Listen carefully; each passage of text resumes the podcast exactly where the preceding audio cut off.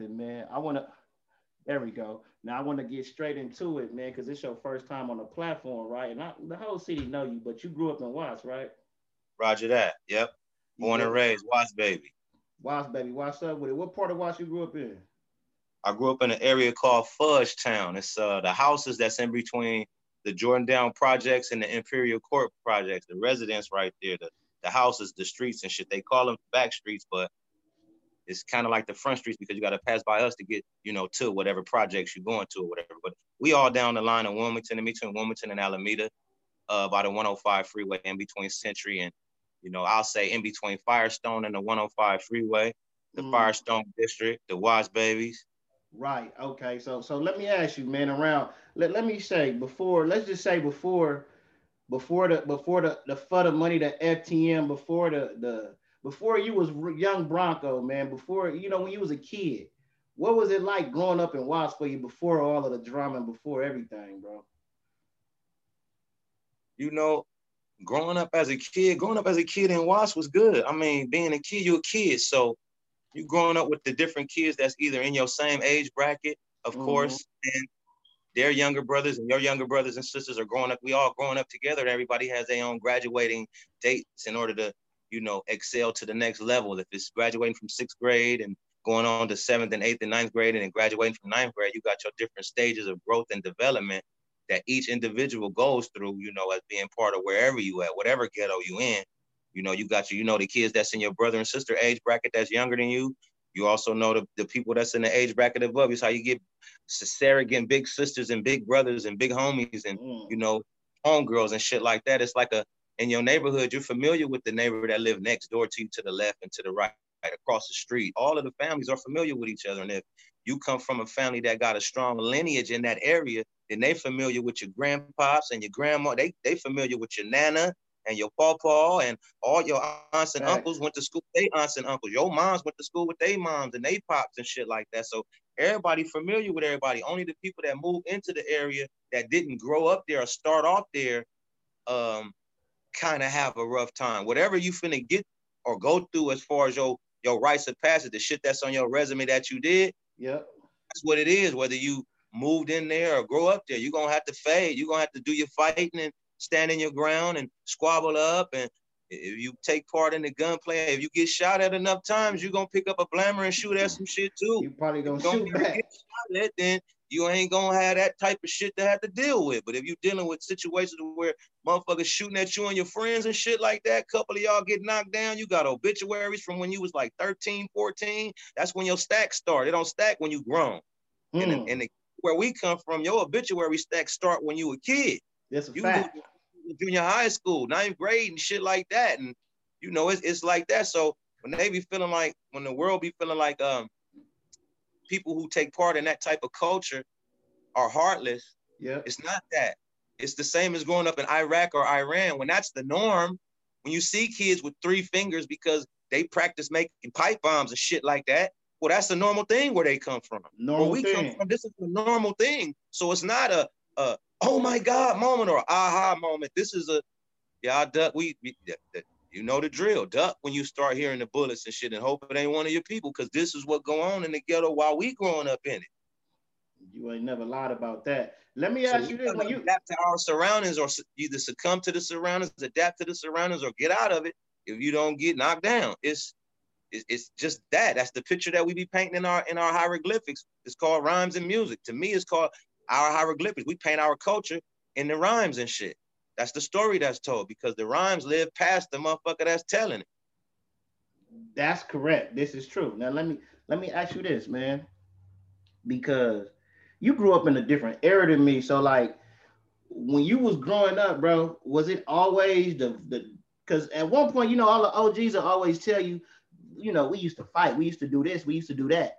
Did you grow up in that time where it was fighting before the, the gunplay, or was it just straight shooting all the time? No, I grew up in the fighting area. We in the fighting era where um see a lot of my big homies and shit like that. They didn't grow up cripping, they was already grown. Fudge town was already established with their brown rags already in that area that I grew up in. It was all they already had a name for themselves already amongst the other areas and shit like that. But they wasn't cripping because cripping hadn't came you know, the the the little the atmosphere of Crippin' and Blood and hadn't developed and it hadn't got to them when it started Crippin' and Blood and we was growing up. I was growing up during the era of Crippin' and Blood. And so all mm-hmm. of my my big homies, the G's before my my generation, yeah, and they tattoos, they got FTM, the three letters. For the but money. everybody in my generation on down got four letters. That's FTMC because we was the last hood to choose a side. We've always been brown rags, and we never never abandoned the brown rag, but we on the dominant Crip side of the tracks. And in that time, a game on Gangbanger was at its thriving heights. The full court press was on. So whenever me and my niggas hit the county jail and shit like that, niggas like, where y'all from? Fudge Town Mafia. We right, bang right. and do the whole shit, but we browned up niggas like y'all blood the Crips, nigga. Then we look at each other. We young niggas though. We young, we, we young mafias though. So we figuring it out how to how to address that issue when it's time to address that issue. And whenever motherfuckers, because we ain't, I ain't no stay in the hood ass nigga. I'm all over the place. I'm in this nigga hood over there. I got partners from different hoods where you don't get out in the world, you ain't gonna have no friends nowhere. I got partners from other hood. It's a so fact. niggas see me and see me. For so for me to be all browned up with my brown hat on and my it's the same as a blood to have it's all red on or a crip that wear a, a bright ass blue like teal blue or something. You right. know, a pop in the area we come from, the brown means something. This shit get your head knocked off if you got the you in the right area in the wrong time with this shit on. It means something where I come from, like a black rag dude or a gray rag doing Long Beach. That's a fact. Now let me ask you, man, because you like for you, you you kind of it was a little different for you, man. You you grew up in the hood, right? But what school did you attend to? Like what school, like elementary and junior high, did you attend? Well, I say it like this. I was brought home from the hospital to the address that I grew up in in the hood. I didn't uh-huh. move to the hood and discover that it was. I was always there. I grew up in my mama hood. My, that's my motherhood. My mother and her brothers and sisters, and my uncle was an OG for town. So I went to Catholic school, the Catholic school that's in my hood though. Right. Uh-huh. So I went to a Catholic school where we had nuns stationed there from the Vatican and the Archdiocese and shit like that. So we had like Sister Mary, Sister Rocio and shit, the ones that'll grab your ear and pull you to the corner when you behaving and shit like when that. You, when you fucking up. yeah. fucking up in class, Sister Mary gonna come snatch a nigga up with by the ear and say, I don't give a fuck about none of that shit. Get bring your ass here, goddamn it. Right, right. With that Spanish accent and her little short ass, but she was she didn't mistreat anybody or nothing like that. I can't say that I had a, a ill experience you know, growing up as far as that part of growing up and shit like that. Catholic school was cool. It got me advanced and shit like that. So I was like the only black kid in my one of two black kids or one of three black kids in my class, aquí Moreno. So I've been around a lot of different Spanish speaking dialects and shit from Panamanian Spanish to Dominican Spanish to Spanish from Honduras and all over the because it was kids in my classroom that was from all over the place. And watch where I grew in Fudgetown, the area that I grew up in, is a place where you got people from different cultures who have grown up there for, for a couple of you will see a black, a black man with a Mexican wife that's from Mexico, and they family and everything been established in Watts for years. So they like the grandparents now, and they kids is mixed and shit, and they living that kind of life too. It ain't right. just one family; it's three or four on every block and shit like that throughout the years before I was born and brought up. So I witnessed this kind of shit. So it's not unusual in that area for a black kid to have a Mexican girlfriend and them have kids and that be okay, not looked at as a what the fuck are y'all doing? That's regular normal behavior for this area right here. This is where we do this at. Right, understood. So it was a lot of you would say intermingling. Everybody was the blacks and the browns was was getting along. Everybody was intermingling at that time in that area right there indeed, this is how you got certain blacks that's from a Mexican gang, and how you got certain Mexicans that's from Crip gang or a blood gang, because you got the the mesh, the mingling of the meshes, the, the, the joining of the meshes based on friendship, growing up, and camaraderie and everything.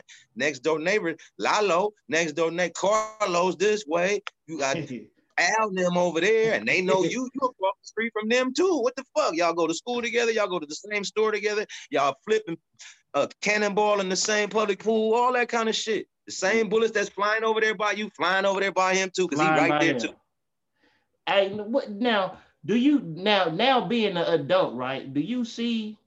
Was there a do you re, was there a difference that you can tell from uh going to Catholic school versus everybody that was around you that didn't go to the same type of that getting that didn't get the same type of schooling you got? Was it a difference?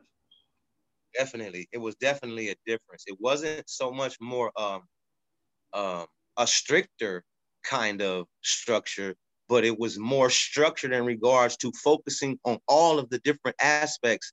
And it was less clowning in class because the nuns wasn't going for your bullshit in public school, you got certain public school teachers that actually take their job seriously and they can reach the students and they know that there's a way to reach each student on a learning platform where I can actually introduce you to things that I want you to learn and you can grasp it. And then there's other ones, I gotta wash my hands of it because you either the class clown or you this or that. Not not really knowing that these different kids who might be considered the trash in the class might be suffering from, from different things that they going through in their environment where they growing up. You might have the girl in class that's fucking up, but she might be dealing with the touchy feely uncle at home.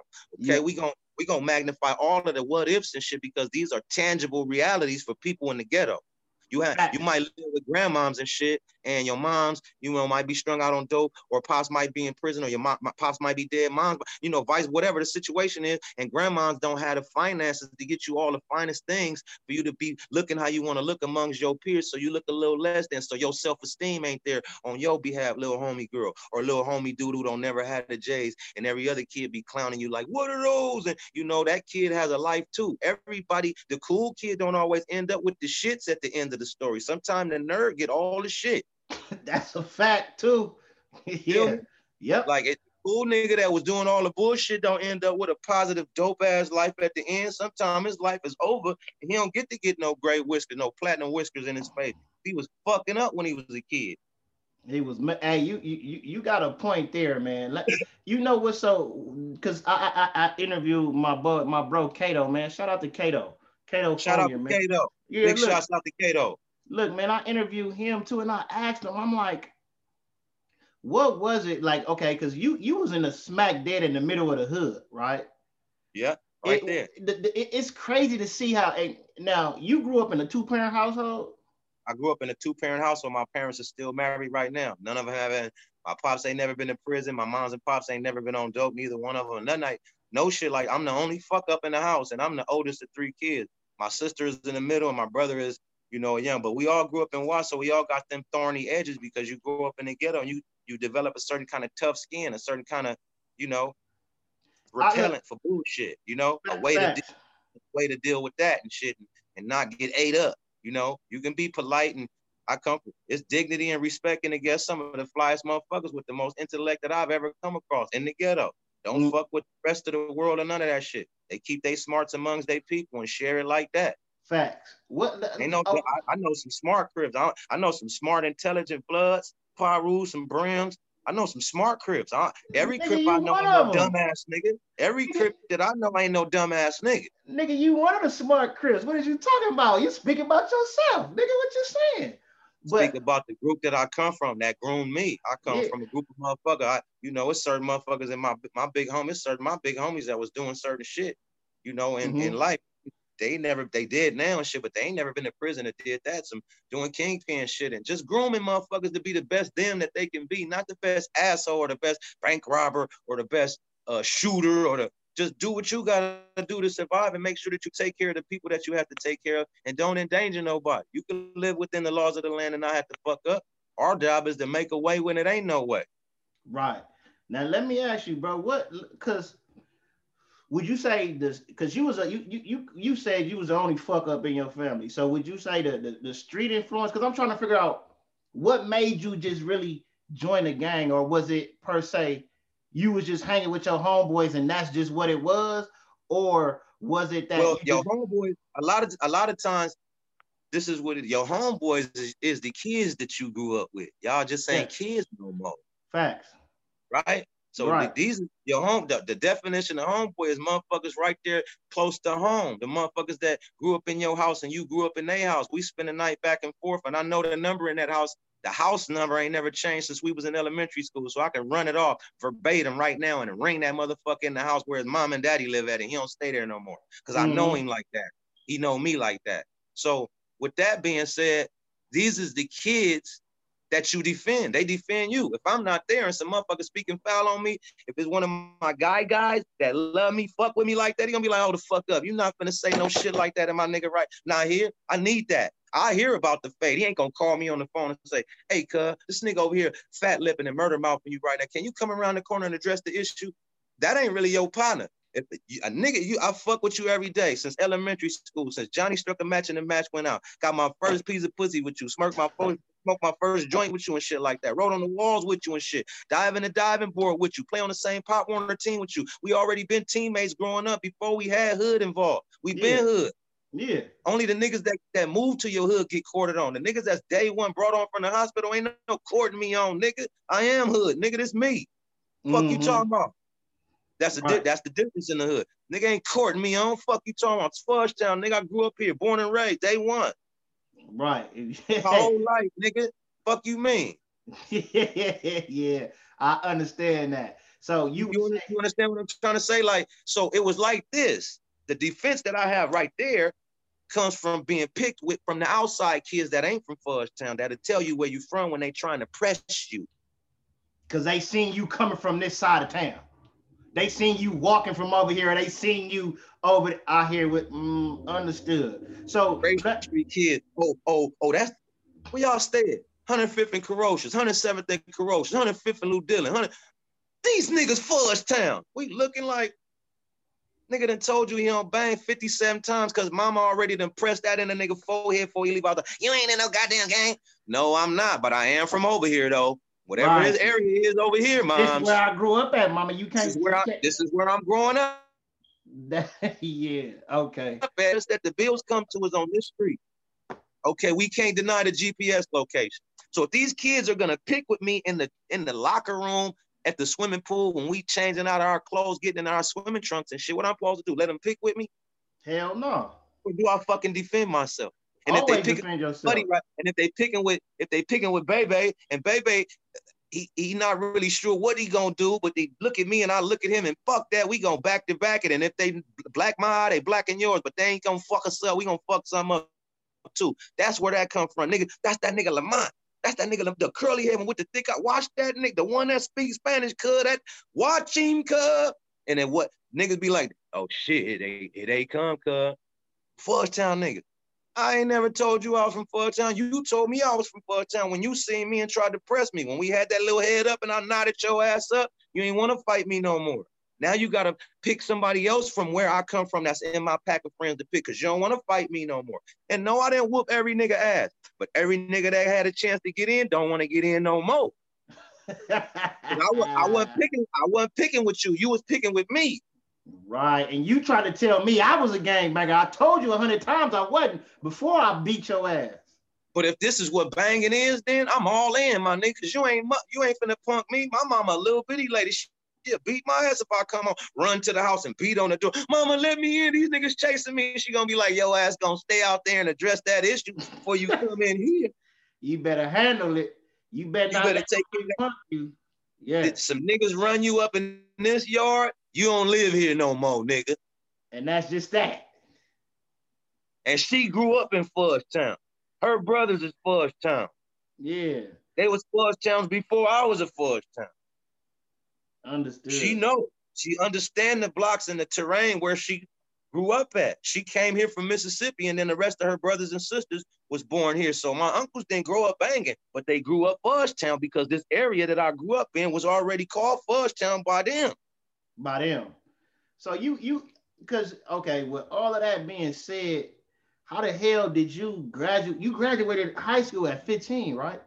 16. 16. How that happen?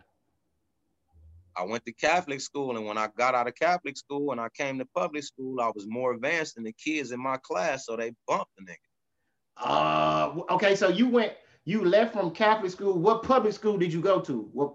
I graduated from Catholic. I graduated out of Catholic school in the eighth grade, uh-huh. and then I went to, and then I went to Curtis Junior High School in Carson and in Del Amo and 190 East Coast Hood with my cousins and shit out there. Uh huh. And I, I went to school there for a year, the ninth grade, and then I graduated from there. And I went to high school in the Valley. I didn't go to school in the hood. I didn't go to Centennial or Locke or Jordan. Mom, my mom's was on her send me to the best place that she could send me to. As she shit. should. As she should. So I went out to the valley, and so I was one of the homies in the hood who had partners from other places because like, we meeting up at the same place, these learning centers and shit like that. I'm in the, the gifted classes and shit like that. I'm in the advanced art classes and shit like that. I'm in the, the drafting classes and the architectural classes. I'm in the sculpting classes, and it's shit that they introducing me to at these schools that they ain't got these motherfucking arithmetics and these things to fuck with and doodle with to see if you can. They ain't got that in these schools where I grow up at. So mom's in her head, she was like, slow motherfucker got him. Let me send him. So I, she sent me to these places, and I just engaged in those different things that was available. The kids uh-huh. in the uh-huh. valley break dancing and shit like that. As soon as I, I touched the, the, the, the as soon as I touched the linoleum, it was a wrap after that because I was already flipping off the pissy mattresses off the bandos in the hood. So my flip flop back and my pikes and my whip game and it's my games. already. I was look, I was already, I was already fit for the job and shit. So when it came time to do that, it's let's let's go. Hey, so let's let's get to it then, right? So okay, because you you the second OG, bro. Outside of I know you and Kato is real, y'all real hip hop outside of this cripping or whatever the hell y'all do, right? So right. When the hell I want to start from the jump with you because I don't think people know. I don't I don't know if the world seen your artwork yet, right? When the hell I, did you, you start what? doing that though? It's funny you say you that. You can draw your ass off. Thank you, bro. It's uh, yeah. it's funny you say that because I kind of just kept all them things that I do separate. So whoever know I draw, you don't know I rhyme and that I, you know, and none of that other shit. You just know that I that I draw.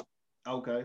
The motherfuckers that know I rap don't know I draw. You just know that I rap. You don't know nothing about that I draw and all this other shit. I ain't, mm-hmm. I ain't, I, I never mixed, I never mixed the you know, the shits. Right. So when they just when one motherfucker that's a fan of my music find out this nigga Bronk Drew he designed what the fuck? What the fuck else do this nigga do? And then right. it's that's where the invasive investigate because I never I never introduced myself out in the world as I'm Broncoe from Nationwide Rip Ridaz. I always just been Broncoe from Fush, and I never I'm meeting a chick, a female or something like that, I never, oh, well, you know, you can find me on such and such and try to make her interest be more in me make my bump my value up to make her for show fuck with me. You'll find you'll discover who I am later if you find if you if we fuck with each other that you know mm-hmm. with with in that you know in that amount of time you'll find out. If not, I'm not gonna lead my situation with my my whatever my little stardom or my fame is. I never did that type of shit. So I always presented myself as the motherfucker that my nana and my mama didn't raise, the nigga that grew up in Fudge, and I'm regular. I do what I do keep a job and keep a hustle and keep a sack. I'm regular nigga from the hood. I ain't special at all. I just do these things and the homies know I do them. Was it a reason you kept it separate? Because it, it's it's funny to me that you was everything that you like all your talents, bro, is hip hop. From art, from the art to the rapping to the to the we're gonna get into to the breaking and everything, right? What? Why? Yeah. What, what? What was the point of keeping it separate? Like, what? I don't. I don't get it. What was? Was it calculated, or was it not cool to be doing that when you was cripping? I wasn't calculating it at all. I just can. I can reflect back on it and see, because I've been asked this question before. And when I look back on it, I'm like, it's because I never mixed the crowds. I never mixed the crowds. When I was breakdancing, I wasn't rapping when my break when I start when I got when I felt like I was too old to do Thomas flares and windmills and head spins in 1990s and and you know all of that when I was too old to do all of that in my opinion mm-hmm. the evolute the evolution of the linoleum pushed me towards the mic mm. so yo you you you went and you would say you you transitioned in like stages so you Indeed. wasn't okay understood I got you so yeah and then at the end of it all you I wasn't even interested in I wasn't ever even interested in being an MC or being a rapper or writing a rhyme down or playing with it or nothing. I liked poetry and shit. I, I, never took it serious, but I always had the passion. I would play around with it. You know how motherfuckers to play around with it, your brother in the car or something, freestyle when he when you fumble the words and fall off, you laugh it off and don't never do it no more. I played with it like that, but I never I never took it serious, but I always had the passion. The, it was there. Mm-hmm. I knew that it was part of of what, what, what what I knew it was part of whatever it was that was going on with me while I was discovering who I was. Right, exactly. You you because know without this music, man, without on, this music bro, that these rappers and shit. Headphones, man. you know, without uh, uh, you know without this music, we don't have nothing to dance to. Right, that's a fact. You know what's so crazy about that though, Bronk? Cause nigga, oh, we ain't even gonna say where, but when you pull up that day to Granny House with the fo with your artwork in that folder, and you had Yeah. them M&S logos in there, shout out to the whole gang. Shout out to the gang. I Money seen on me, I seen yo, I'm looking at your shit like this nigga could this nigga could draw the same way he could rap, whether it, he might be able to draw, but I don't know what's what. I think I draw better than I rap. I, you know, I think because I've been probably probably because I've been doing it longer. I've been drawing ever since crayons and color pencils with moms and staying in the lines and going the same way. And so I always took offense to motherfuckers tracing. So I would put a blank page next to whatever it is that they thought that I was gonna trace and give you my best version of my mind of that. And that's where the the skill came in. I just kept practicing. I never got bored with it or shitted on what I'm drawing. I don't like it, so I ain't gonna show y'all that. I ain't gonna tear it up, but I'm gonna put it under these other stacks and I'm gonna try it again. So maybe I'll show you number six or number seven. And that was the develop. I never had. I just wanted to be an artist and make cartoons and draw characters and shit. I never had no dreams about being no rapper or no Crip or no Fudge Town or having a platinum record or three or four, or none of that type of shit, or having videos and people in Sri Lanka and the Netherlands and Japan and Canada inboxing me and shit like that, sending me shit to autograph and send it back to them and invite me to come to their country and tell me how much they love me and never met me in person and know me through my Mhm. music. That says a lot. That's very humbling in spite of being humbled already. So it's kind of like, thanks, y'all. I appreciate that. And I apologize for my absence um, because the embarrassment of of the shitty deals that we got doing those banging on waxes and Rip Ridaz and different shit like that. The embarrassment of that kind of punk my ass, y'all. Let me tell y'all that face to face, a hundred and own the whole shit, and that explains partially of my absence. But the music that I'm bringing to y'all right now fills in the void. I give y'all all the whole little spicy little shit, from the missing homies and shit like that, dearly departed, to the whole little get down wild muff. Allow me to reintroduce myself. I've grown since the last time y'all Allow me. me to reintroduce myself. The name is Broncoe. You heard him? Yeah. Bronchologist, man. I'm a whole different, Broncologist. whole different beast. Okay, so let me let me backtrack real quick because you you you we went from you was you did Catholic uh elementary school Yeah, to eight you you left from eighth grade then you went to uh the public school. Public school right and then we tra- but you was already drawing right so we transitioned from what at what point did the LA Breakers did you start break that when did that come into play That came into play uh in the summer after ninth grade graduation before setting foot on high school campus around the big kids. So Right. within that summer right there, go ahead keep talking I'm finna go get my bottle of water bottle. D, Hen G, Evil E, keep talking Mhm. um, all of these type of original hip hop heads, the unique dominoes and you pop and tut. It was a lot of hip hop and rerun off of what's happening. It was a lot of hip hop going on and the culture was thriving and, and it was warm and shit like that. So we going to Venice Beach and we seeing these different things and we watching Soul Train and you know all of the different ways that the information of hip hop can get to you. We was getting it in all them different kind of ways.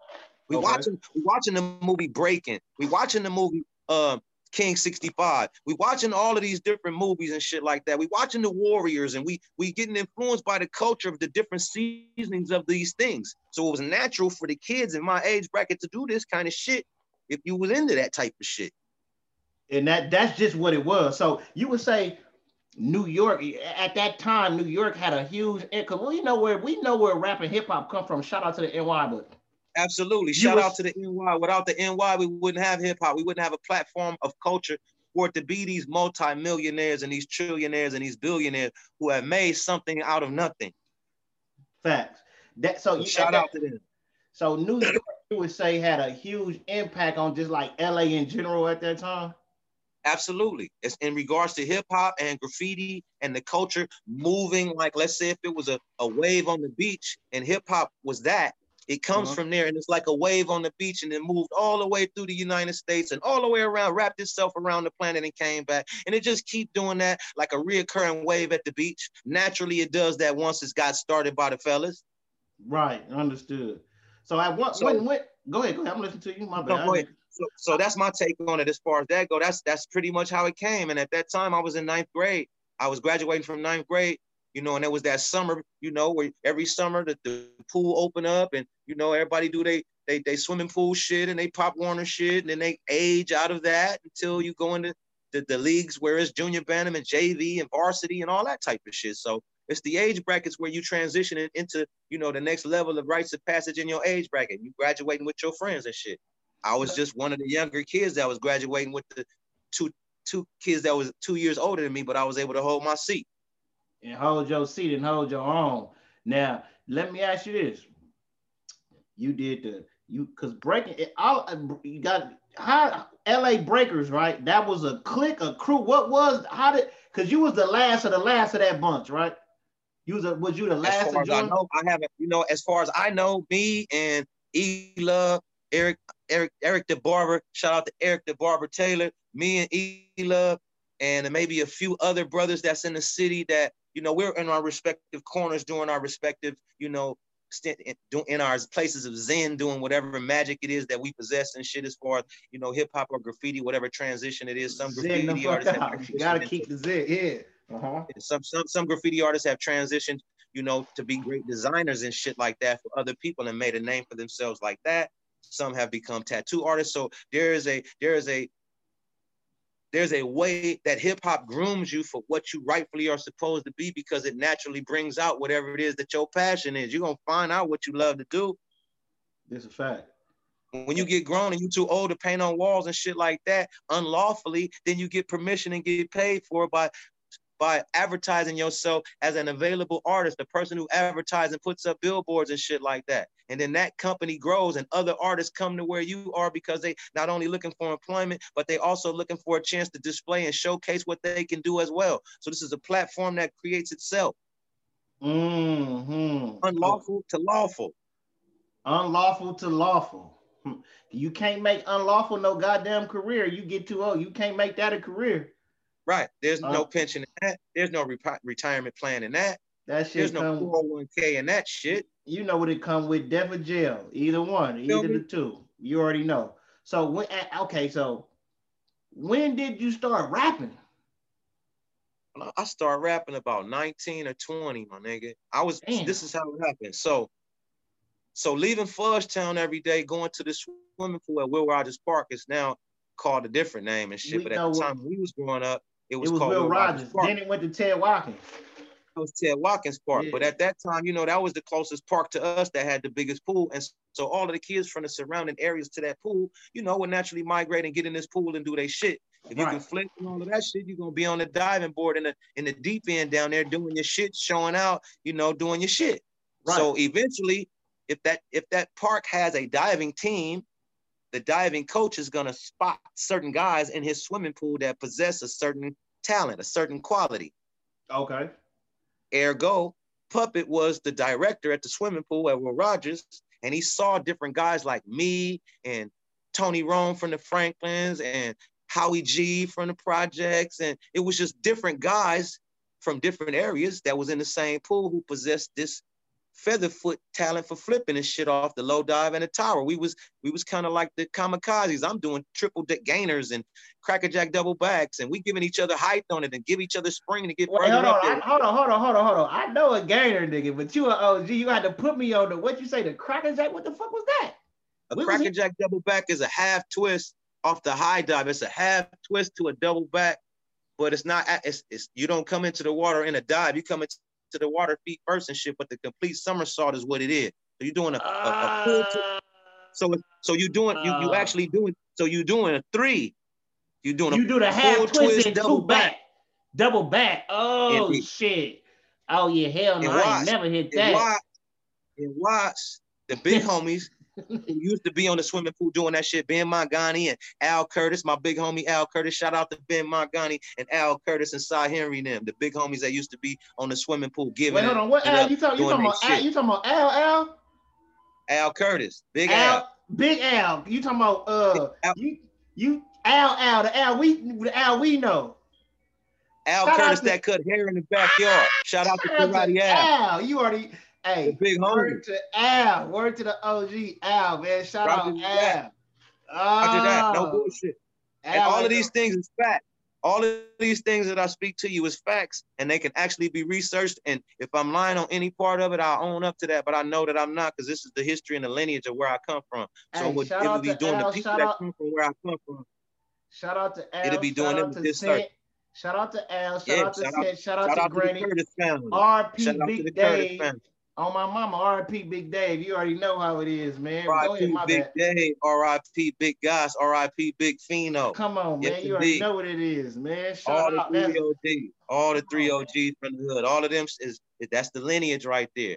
You already know what time it is. So you you okay, so so it, it it goes from that. Y'all y'all spent y'all time, you was at Will Rogers doing your thing, right? And then you were saying so, Go ahead. So uh-huh. I gotta pass through a couple of hoods before I get to the actual park. The Franklin yes, Squares is one of the hoods I gotta pass through coming from the direction that I gotta come from Fudgetown. I gotta pass by the Franklins because it's right there by the park. Because that and then the circles on the other side. because that's the safest route for a crip. If I go the other way, I gotta pass by the haciendas and the bloods and risk getting popped at. Right, and that ain't the safest so, route for a crip at that right. time it ain't the safest route for, so I gotta go this way. So I'm passing by their house, by, by through their hood. Right. Right. Mm-hmm. So I meet Freeze and I meet Stone. I meet the guys that's from that part of the hood. You know, I'm, I'm gonna meet them. Franklin, right? Right? Yeah, Freeze from the Franklins, rest in peace. Stone from the Franklins, half dead. All them, all the Franklins. Shout out to the Franklin Square. Watch Franklin Square Crip Gang. Them niggas mm-hmm. is you could say they're a tiny hood, but they pack a punch. And most of the tiny hoods in our city fuck over shit. So don't get it fucked up. Mm-hmm. That's how mm-hmm. they able to exist this long and not be rubbed out and shit and non-existent and shit. So the rapping started when uh, it started like uh, uh, so you said 19 right now. What was yeah, the first 19. song? What was the first song you remember you made? Like on wax though. The first one that got recorded. Yes. And the rest of the world heard it. Yeah, the first no, the first song you put on wax, it ain't even got to be the world. Your homie, whatever you put on wax, and your homies or whoever you let people hear it, like, okay, I'm comfortable with you hearing my rap skills. Listen to this shit. What was the very first song you recorded in the booth, nigga? A song called "Put Him in the Ring." Put him in the ring.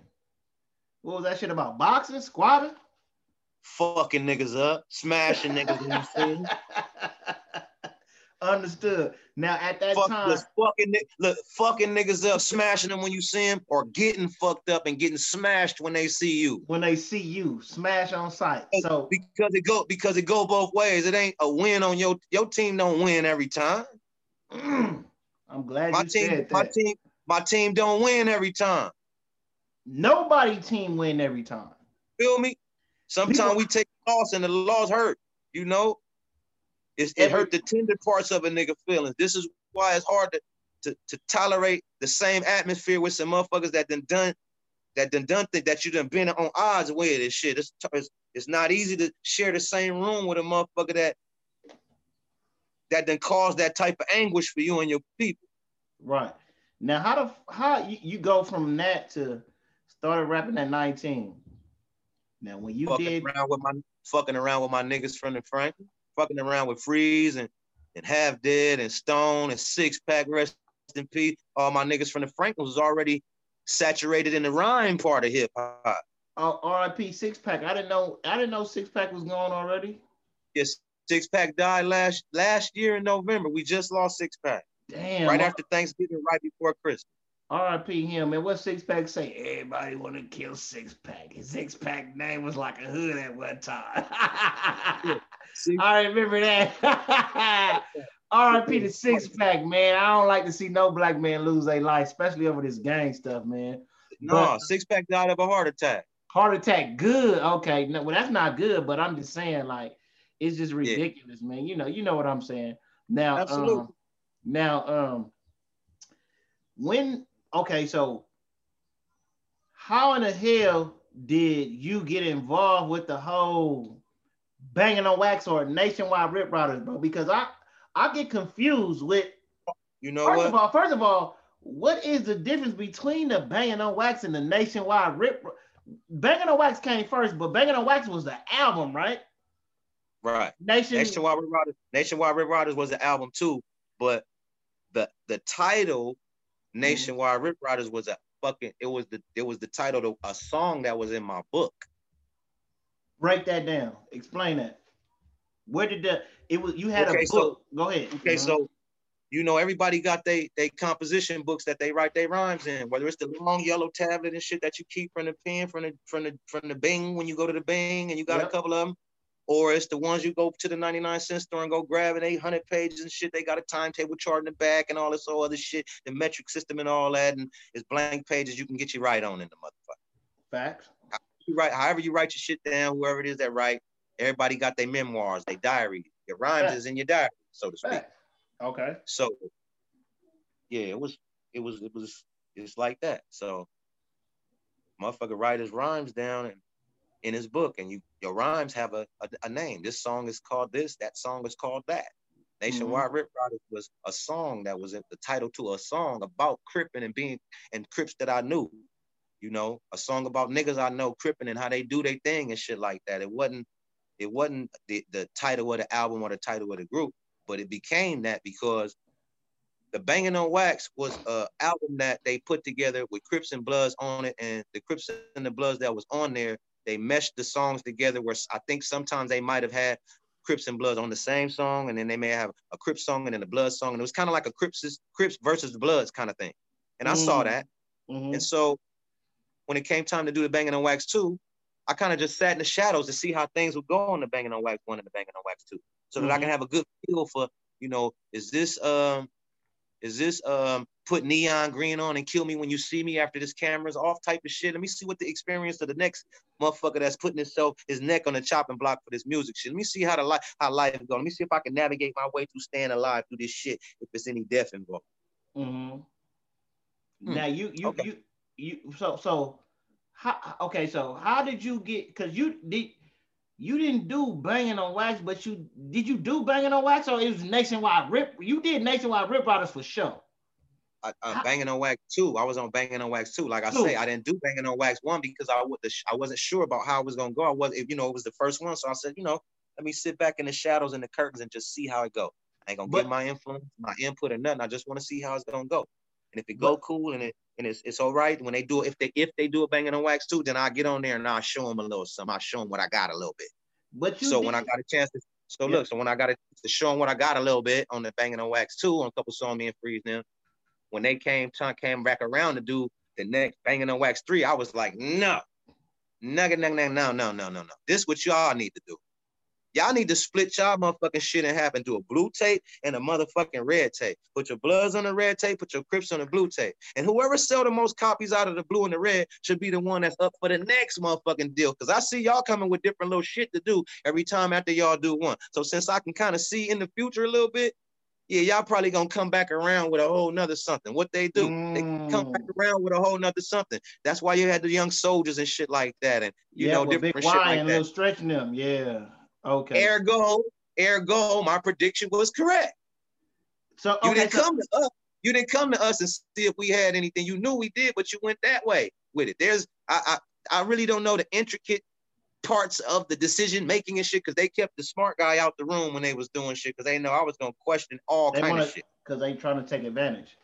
When the fuck did when did Na- Nationwide Rip Ridaz came into play after Banging on Wax one or two or when did that come into play? After banging on wax two, like I say, they was finna try to do a banging on wax oh. three.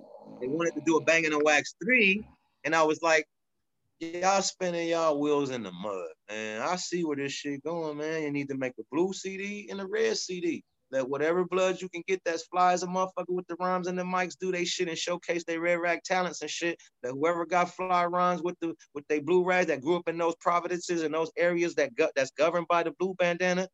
Since this is a, a, a CD about the culture of gangbanging and shit, you get the flyest niggas from the different from the different corners of the of the of the of the, of the, of the gangbanging culture, whatever hood they from. Give a fuck where they from. If they fly with that mic, they shit, nigga, they gonna surface. They gonna show themselves.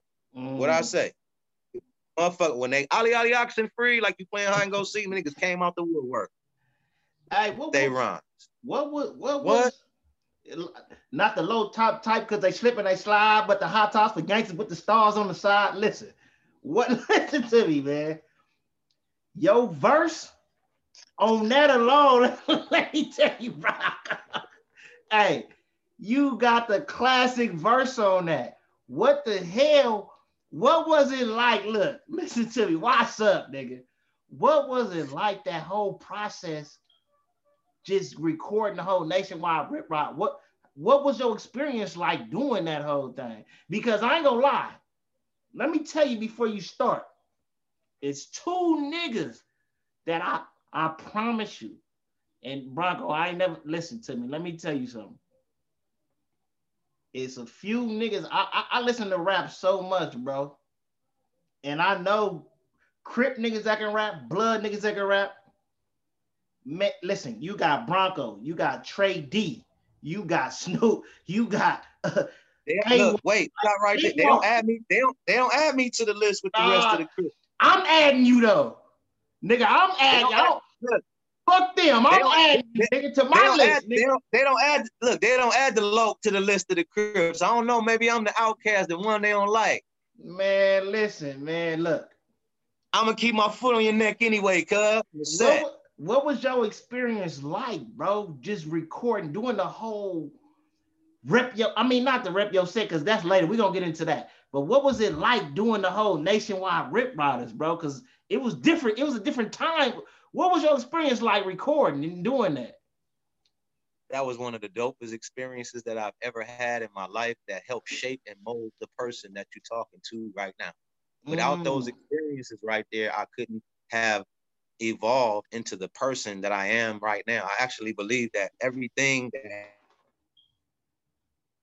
has happened, conceived in my mother's womb, all the way up until right now, is absolutely, I'm supposed to be right here, right now, talking to you right now. Whatever the next move that happens when the planet rotate on its axis, that's what it is. That's what it's supposed to be. Whoever's alive is alive whoever have passed away has passed away because they've transitioned to the next step or whatever. And next round. My mm-hmm.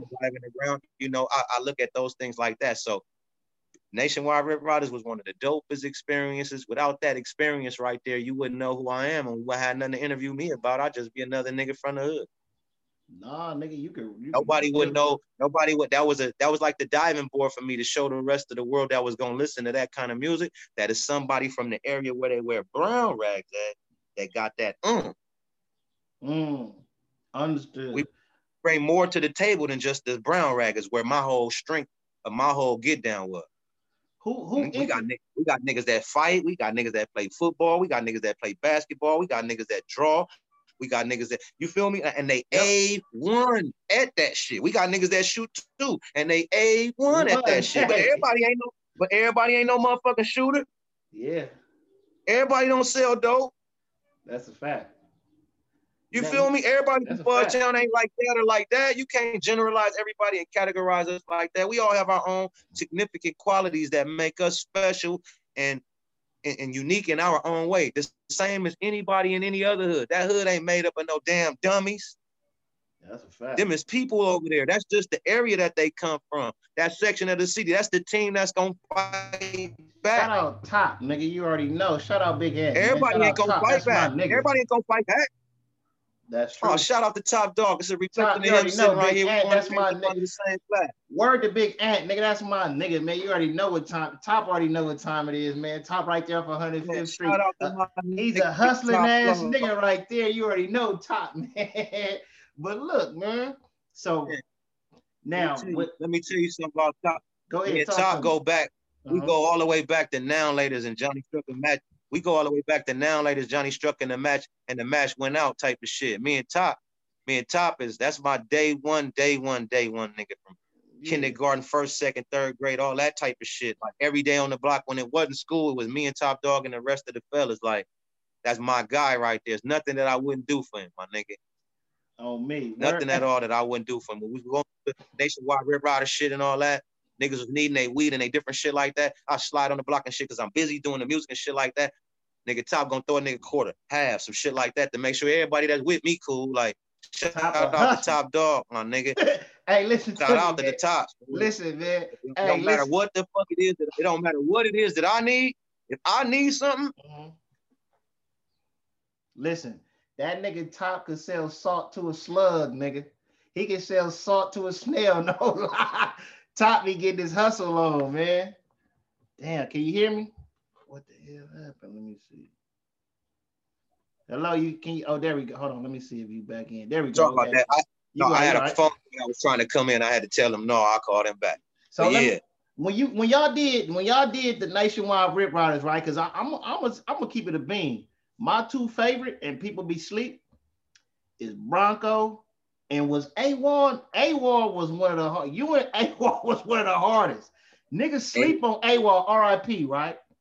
Yeah, A1 rest in peace, KIP. Kelly now, Park in peace. My nigga, Compton Kelly.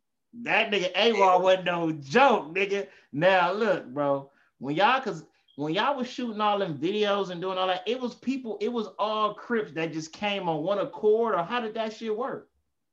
Because it seemed like in those videos, it was people from everywhere in those videos. It was um, it was a mesh, like it was it was more than a handful of my homies. And then, you know, let's say you got me and I'm from Fudgetown.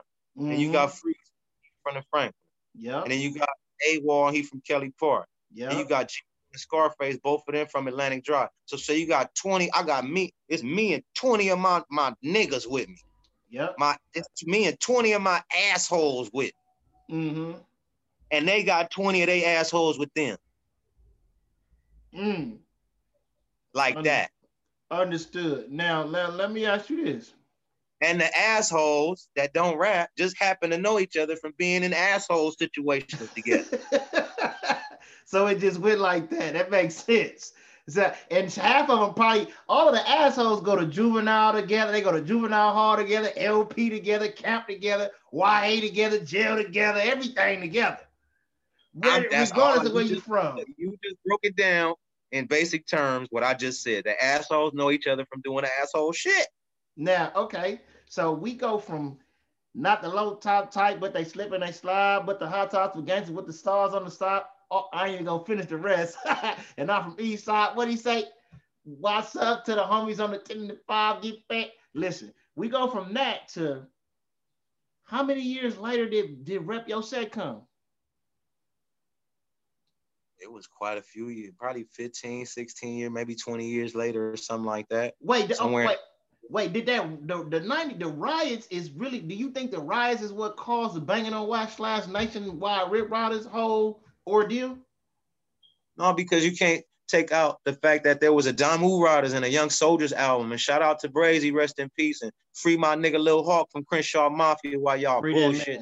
Yeah, free that man, RPB Brazy. Uh-huh. Shout out to man, shout out to my nigga Pops and my nigga Dog and Big Water, Young Soldiers and Lil Stretch and you know, yeah, thank shout y'all. out Big Wide Sugar Booger too. Them niggas was hard. My nigga Sugar Booger, them is all my guys. And from the day that we met each other in the studio, and when it's time for us to, to be there all at one, there was never no friction with any of us. We always made brothers from that day. We admired each other and shit like that.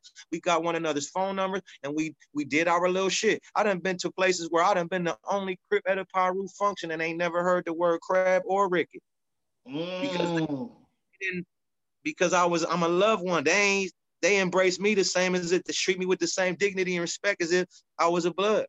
And no, I didn't bust nobody's eyes with the uncomfortableness of having a bunch of fucking blue on and a sea full of red. But I could have. I had my blue little trimmings, but it wasn't no on purpose shit. It's what I had on for that day. Motherfucker invite me to some shit. I ain't gonna go home and change clothes because I wasn't offending nobody.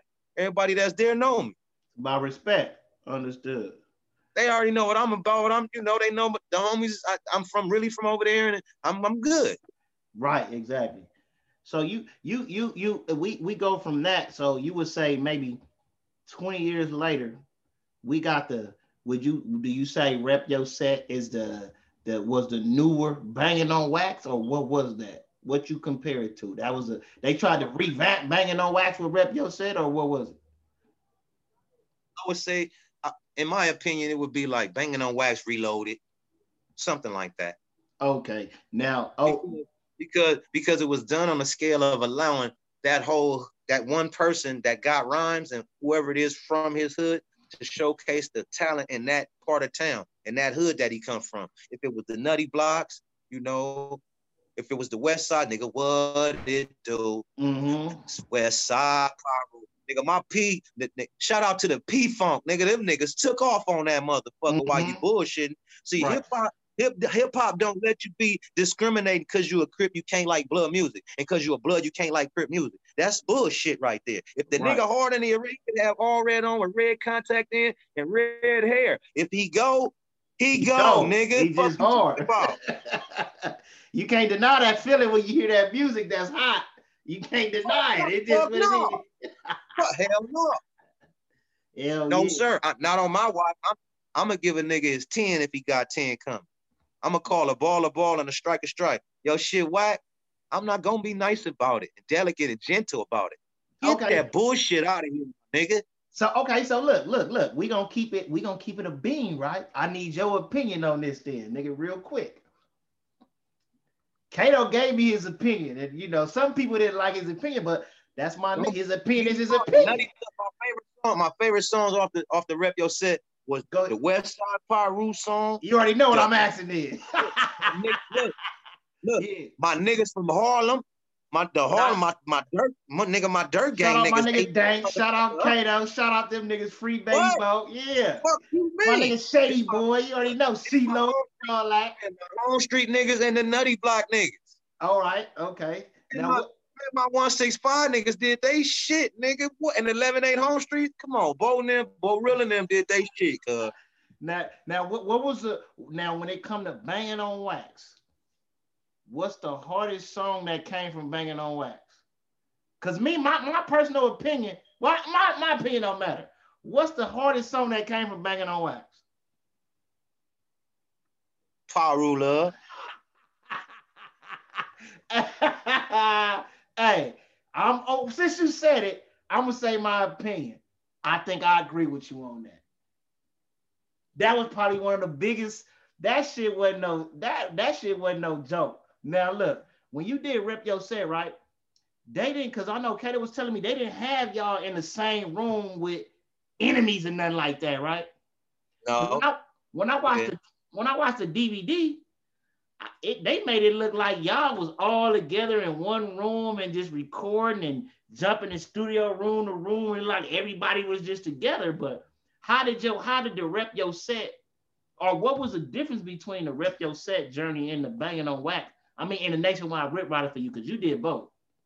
The rep your set was more like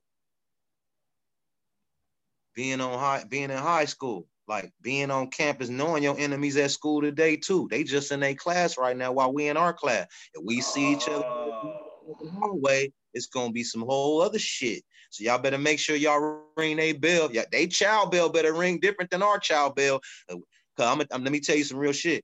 Every nigga that was there from them different hoods, mm-hmm. they was real niggas from their hood, like me and the homie.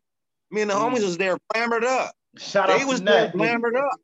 Cause we know Nigga gonna run into the, the enemigos in this bitch, nigga. It's gonna be man down in our five, nigga. They go to talking that bullshit, nigga, while we trying to get our hip hop on. It's gonna get all bad. Understood. Come on, my nigga. It's gonna be ugly than a bitch right here. My nigga got real crip, real blood from different parts of the city in the same building. That's like being in high school, my nigga. Knowing that yo, it's gonna be some shit here. It might we might have to add some new niggas to the list while you bullshit. Mm, understood. Now, I, now you was you was originally gonna do that by yourself, right? Now, what happened? Yeah. Tell yeah. the what what.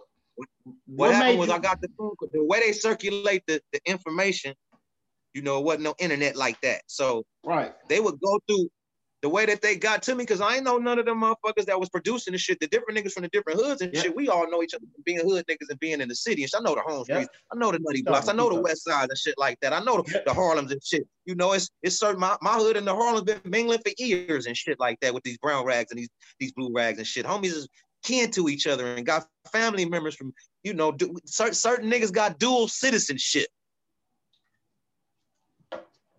Righteous.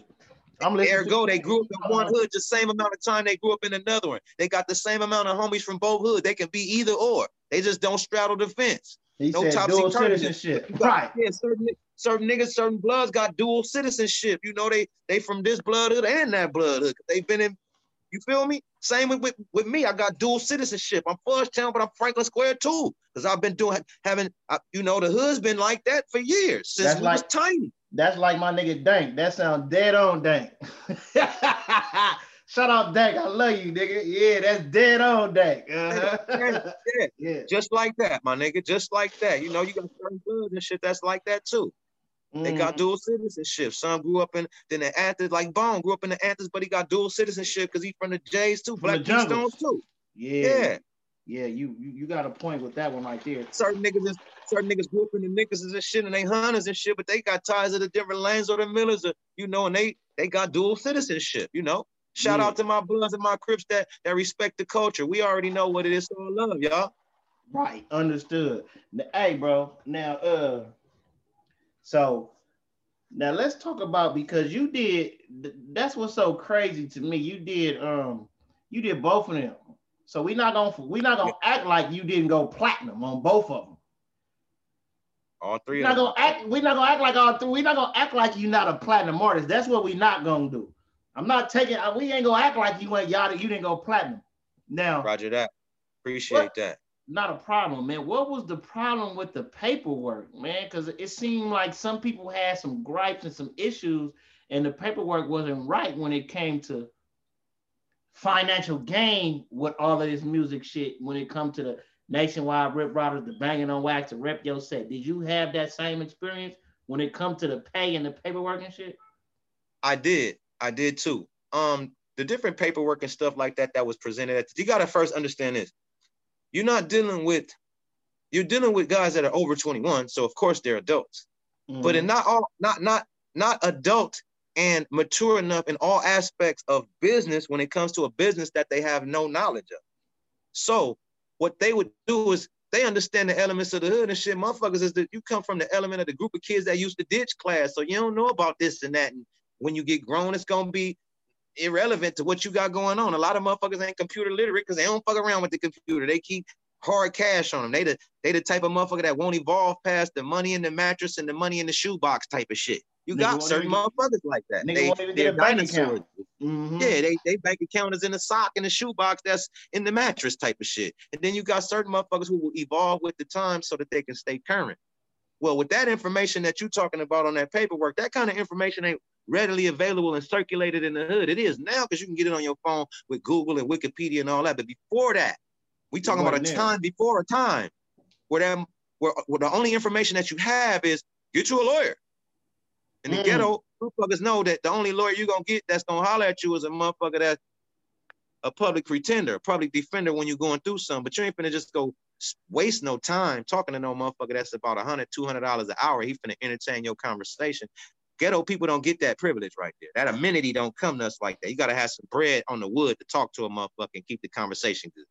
So with that being said, the lack of knowledge and information that come with the entertainment business is the same as what Frankie Lymon went through back in the day, or what TLC and them went through in their time. It's not the first time that some motherfuckers that went through that, but it ain't the last either, because whoever they can catch with their nose in the sand, they gonna do them like that. And that'll be your experience. That'll be your your ride around the merry-go-round so you'll know how not to do it again if you mm-hmm. fuck with this again.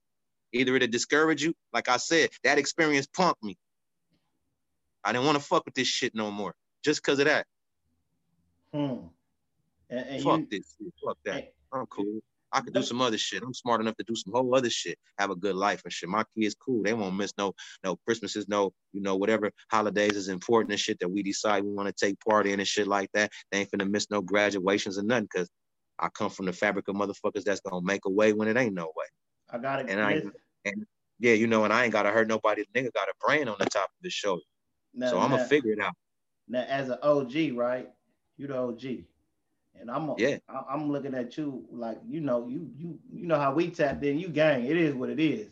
Now, yes, sir. I got the I got the I got the you know even though I don't gang bang for the people that don't know, it, you know we tapped in, right? But right, Roger that. But always and forever.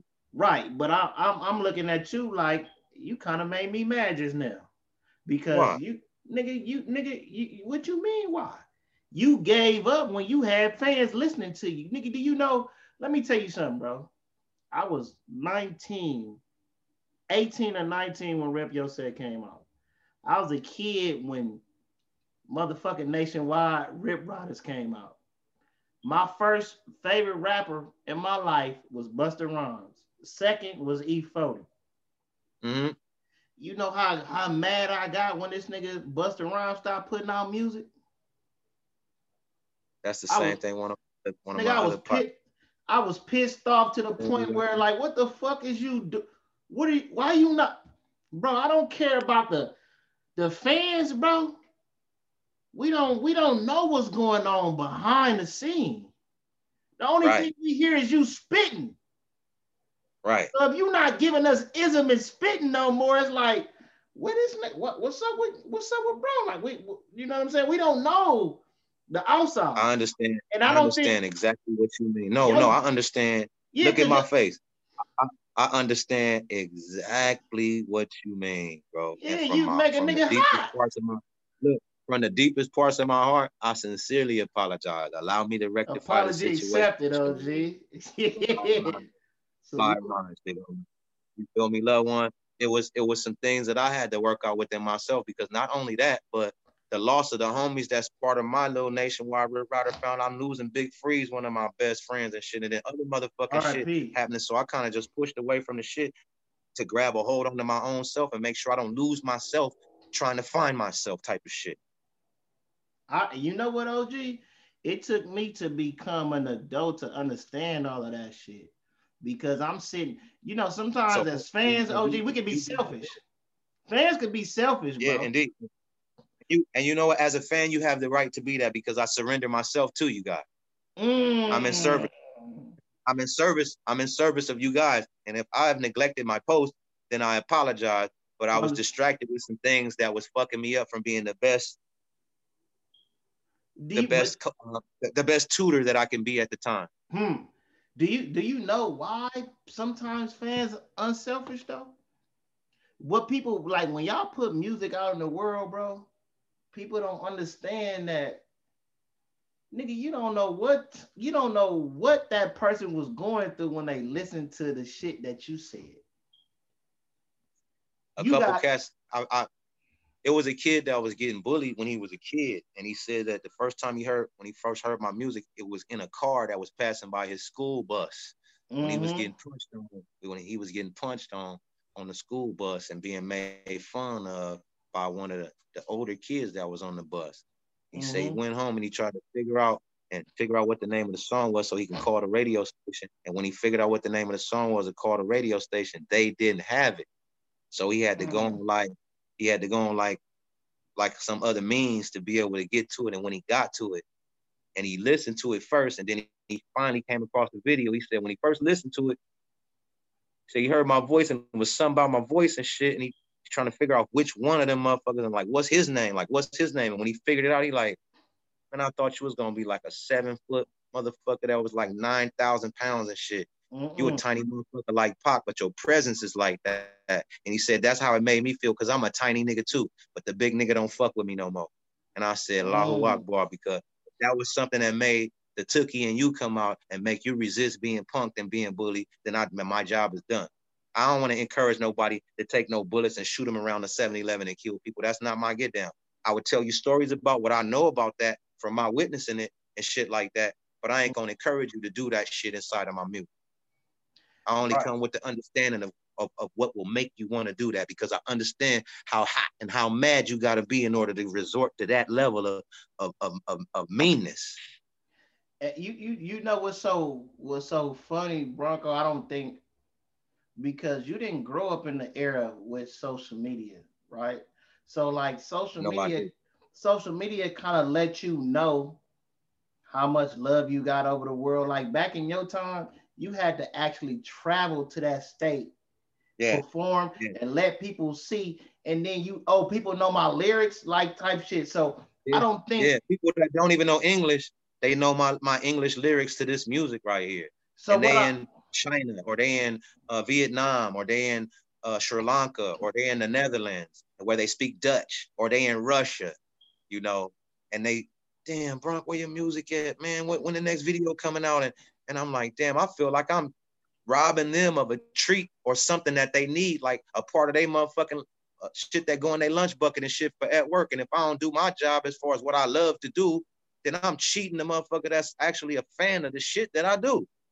So I didn't come into the I didn't come into the realization of that until I a, a total stranger walked up to me and shit, which was what, what a fan is, and I'm a stranger to you, but you know me through my music and shit, mm-hmm. and told me how important it was. He had grew up on my music and shit like that, and my music actually, me and the homies' music and shit kept him out of a lot of certain situations and shit that he would have otherwise been foolish and made fucked up decisions. But paying attention to shit, I'm like, man, I, you know, the motherfucker that don't like it, for every motherfucker that like it, it's 10 people that don't. So for the 10 people that don't like it, then it wasn't meant for you. And I didn't mean to offend you at all. I was only trying to reach the people that I'm trying to reach.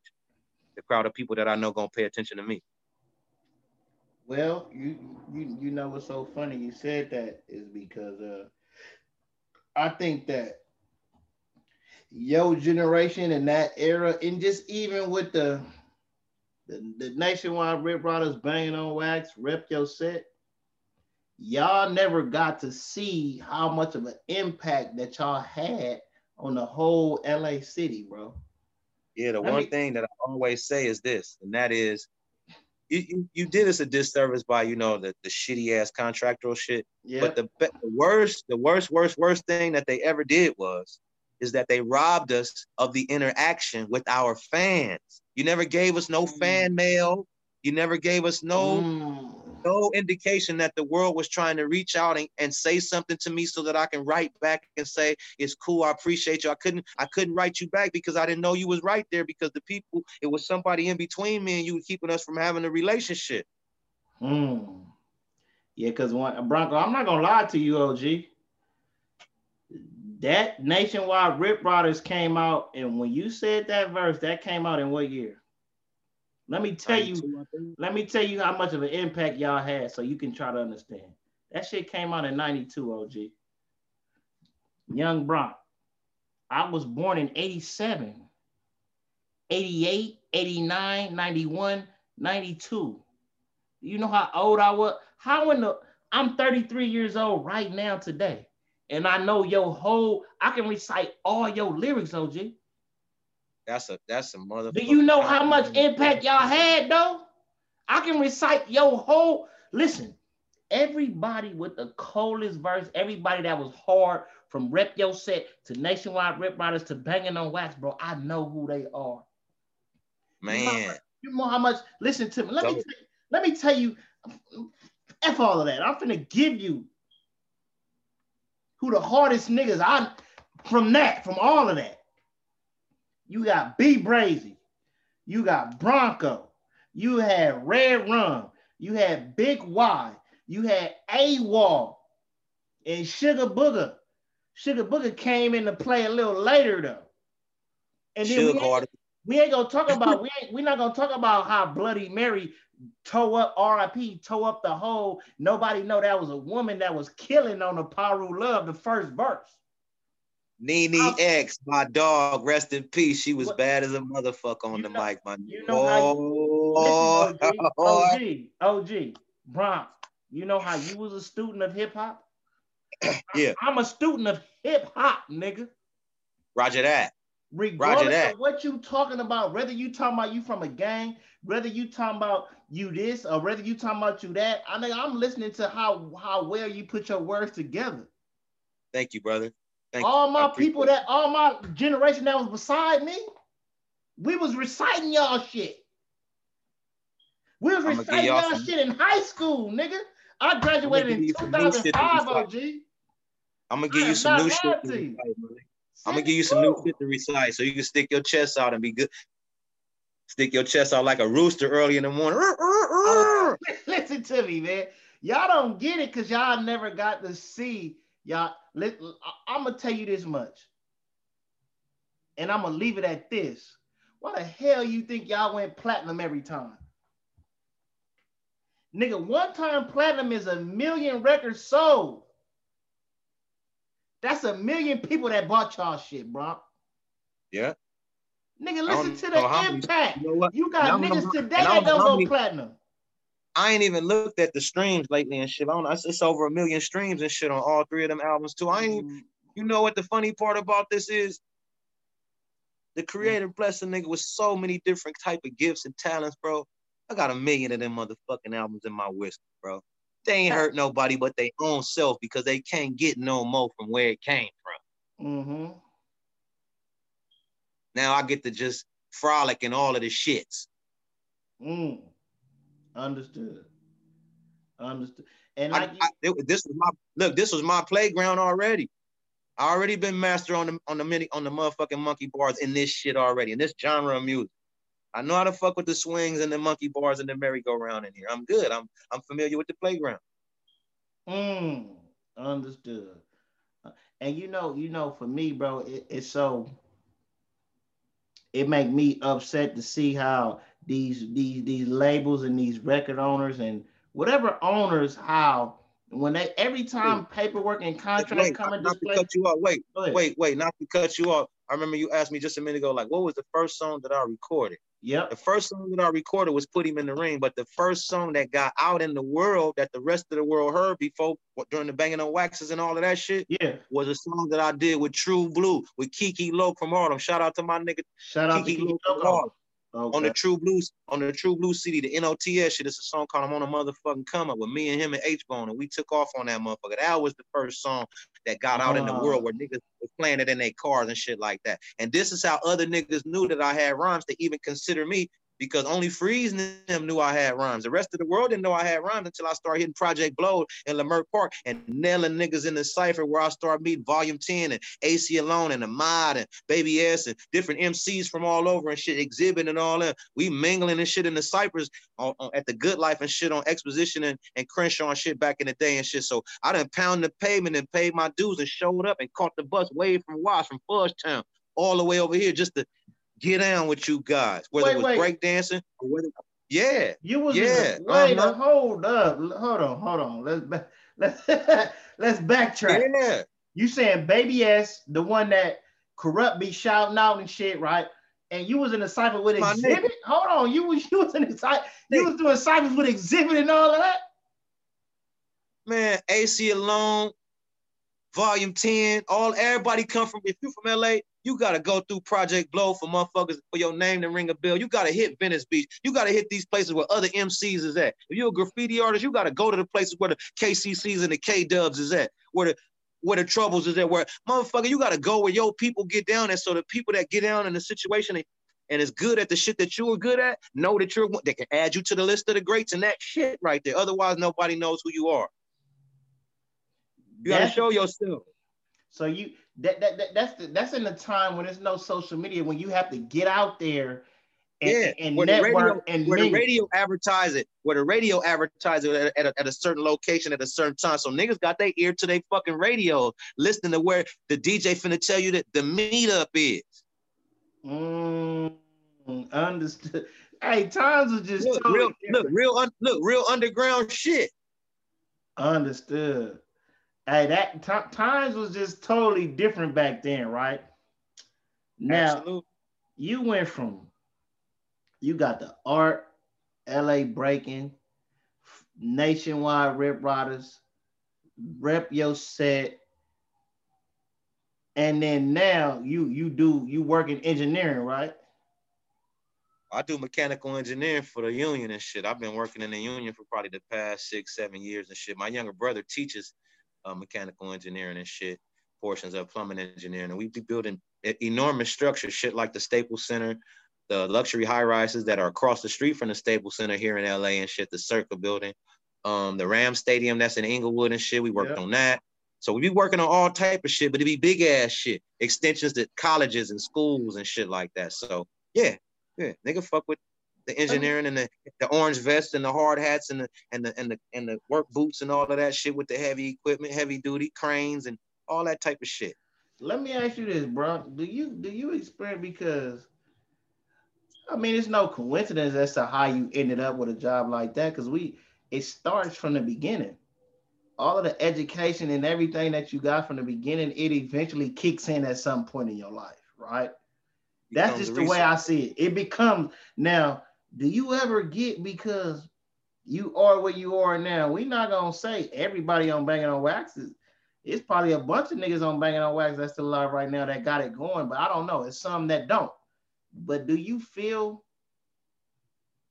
I'm gonna say I don't know even it's not even is it survivor's remorse or do you feel some type of way because you are what you are you don't need nobody you don't need none of this you don't need it do you feel some type of way being on a different level from everybody that you left behind no because everybody got the same amount of eight hours in a day that I got if you do whatever you do in your eight hours that's your that you you can reap the benefits of that you know that day or on Friday or however you set that shit up for yourself you know, what I do with my eight hours in a day is my business. And whatever I'm able to get out of that, if it's a tangible dividend, you can't be mad at me for what I'm able to do with what I'm able to get out of what I did. And I can't be mad at you. You decide to sit there for eight hours and do nothing but ask for coins at the fucking liquor store so you can get a beer, that's what you're gonna do for eight hours. I probably give you two, three dollars when I come out the store after I done got my eight hours in and made my three, four, five hundred dollars for the day. Mm. Understood. I ain't gonna, I ain't gonna, I ain't gonna beat you up about it or nothing. I'll try to give you some words of encouragement. If you ask me about it, I'll give you all the info on what you need to know. But it's like I can't. You can only let certain a certain amount of niggas cheat off your homework before you get tired of doing that shit. Mm. Nigga, you got oh, books man. at home. Oh, you know, you man. got you got books at home and shit. You do your homework, nigga. Because when it's time to take the test, you can't sit next to me on Friday and take the test and cheat off my test. Mm. Okay, now I know because I know you probably. What if I don't come to school Friday? You fucked. Hmm. What if I don't come to school on Friday? You fucked. You got a point. Now, now I know you probably got shit to do before we at wrap some it point. You gotta, mm-hmm. at, at, some point, you gotta be independent and shit. I can't sell all the weed for us and shit, and then split what I made with you. If I stand outside and sell all the bags and then come in the house and split it with you, that's the same as me going to work every day and you stay at home then when I get my check on Friday, I come to the house and split it with you like you got up every morning too. Like you was actually putting that in the work. Right. Okay. So where, right. that, where, they, where, where they do that at? But uh, where the fuck do they do that at though? Like whether you making minimum wage and whatever that is, if you li- able to live within your means and your budget or whatever, whether you make $48 an hour or 56 or $67 an hour, $200 an hour like a paralegal or a lawyer. Sometimes they make Five hundred dollars. You know, you determine if you create a job for yourself, then you determine how much money you make an hour. This is cor- understood. Understood. Now let me ask you this, because I know you you probably got shit to do today. I don't want to hold you up too no, but but before we this is this is one look. This is one of the things that I got to do today. So I'm gonna do this till I ain't got to do this no more. Then I'm gonna go to the next thing. Go go to the next one. Okay, so so let me ask you this then, bro, because you, you you got you you've been working on new shit, right? What's going yeah, on? I've been working on new shit. You had the I seen the video on your page with June, and y'all had I seen shout out to Phil too, because I seen Phil in the video. I seen yeah, shout um, out to For the Money Records. So yeah. And the homies in the hood, they, you know, the homies, my, my younger generation. Shout out to Ken Rock too. Shout out to Ken Rock. Shout out to yeah. Top Dog. Shout out to Peanut. Shout out to Dolo, the CEO. Shout out to Jay Cinco. Shout out to Quandon. Shout out to Chopper Kelly. Shout out to all my mafias. Shout out to the Rider Mafia line. These is all my youngins and shit that grew up under free bow, free loafers, and all that. Yeah, RP yeah, Slim, everything. Shout out Big Chop. Yeah. All that. Man. Shout out my nigga free, Hip. I can't forget my nigga Hip. Oh God. yeah. Yeah, free my freedom mafia. So you know, I'm from FTM, and FTM naturally stands for Fudge mm-hmm. Town Mafia. Mm-hmm. But I'm, I play with words, and I've been playing with words since I was a kid. So when you put for the money in there, and it don't say Fudge Town Mafia no more, that's for the money records. When you put feed these monsters in it, it's it's a clothing line. It becomes a T-shirt situation. When you, mm-hmm. put Forever Touch a Million and shit like that in it, it's me playing with words and you know to, to give other people, the audience, an idea of what you're supposed to do when you're playing with your words to transition that shit to the next level or whatever it's gonna be. It don't have to stay a gang. It can go to a corporation status where the homies become employees and start and future stockholders and shit like that. But it gotta start somewhere. You you have a model, you have other corporations and entities that already have a structure like that. Well, look at your hood like that. Everybody possesses a specific quality. Some people are salesmen and great salesmen and they have customer service qualities and shit like that. Some motherfuckers is thinkers and they problem solvers and shit like that. And other motherfuckers are the doers and shit that actually carry out certain things. You gotta put everybody and help everybody get to the place that they're comfortable doing what they do so that it don't seem like work to them. Understood. I got you. Understood. Hey, you you you know what's so funny because the only thing I didn't see you do, like from your hood, I what was you on? you didn't do that whole gang wars thing, did you? No, but they did some, sh- some little gangland, little interview type shit and all that. The gang war shit was just some shit that I, I just didn't gravitate to. I wasn't I wasn't disenchanted with it, but I didn't feel like it would be authentic and shit like that in regards to just, you know, how some interviewers and shit they'll ask you, they'll ask you questions and shit like that and try to, you know, it'll be like a witch hunt and shit like that. They'll ask mm. you compromising questions that you got to respectfully decline and almost get an attitude with them. And if you in the same, and you in their company and shit, it'll make you want to slap the shit out of them because, my nigga, do you work for the Fed secretly or something? Because you asking me, you know, internal hood affairs and shit that I can't comment on. Why would you ask me some shit? You know, you asking me I, DJ I, I Black questions. you being the type of motherfucker that interview a person and keep all of the things clean on the wood, bro. Shout out to you and your journalists and your and your things that you're trying to do. Much uh, success you. I, I appreciate you, Broncoe. You look, bro. I'm, I'm really from the land, Broncoe. You you know, I, I listen. I'm around real niggas. Like I'm around real street niggas. I I don't know how to ask them questions. You know what I'm saying? I'm with, around niggas that didn't fought cases, come home from the pen, beat case, all type. I don't, you know, so I would never disrespect you and ask you, know, DJ Vlad or Adam 22 type. We not doing, man, we not doing none of that. Yeah, we, shit. We not doing none of that, bro. That's that, that's not my ordeal, man. But I got right, a question right. for you. Cause sure. you know, I, I shit, I gotta go edit up some more videos too. But before we close it out, right? I need you to tell me, and this, this, this real critical right here, because you you got a lot of knowledge, and we gonna, you know, we, I'm gonna chop it up once this. We gonna talk once this is over with. We don't right. Even if this, if we don't fuck about no goddamn interview. We gonna chop game. Cause yo, I'm gonna pick your brain as an OG if you don't mind. I'm coming. You know, you know me. I'll come pull up and sit down on the couch listen, and lay it out for you. It ain't no problem.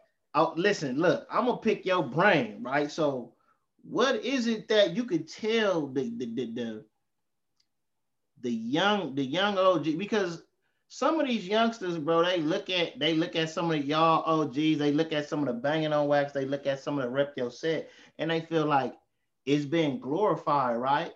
and you a person that's right. experienced all of this shit. You experience losing homeboys, losing this, homies going to jail, and all of this. What do you mm-hmm. tell these young these young dudes that just want to join a gang and just want to just go shoot up? What do you tell them?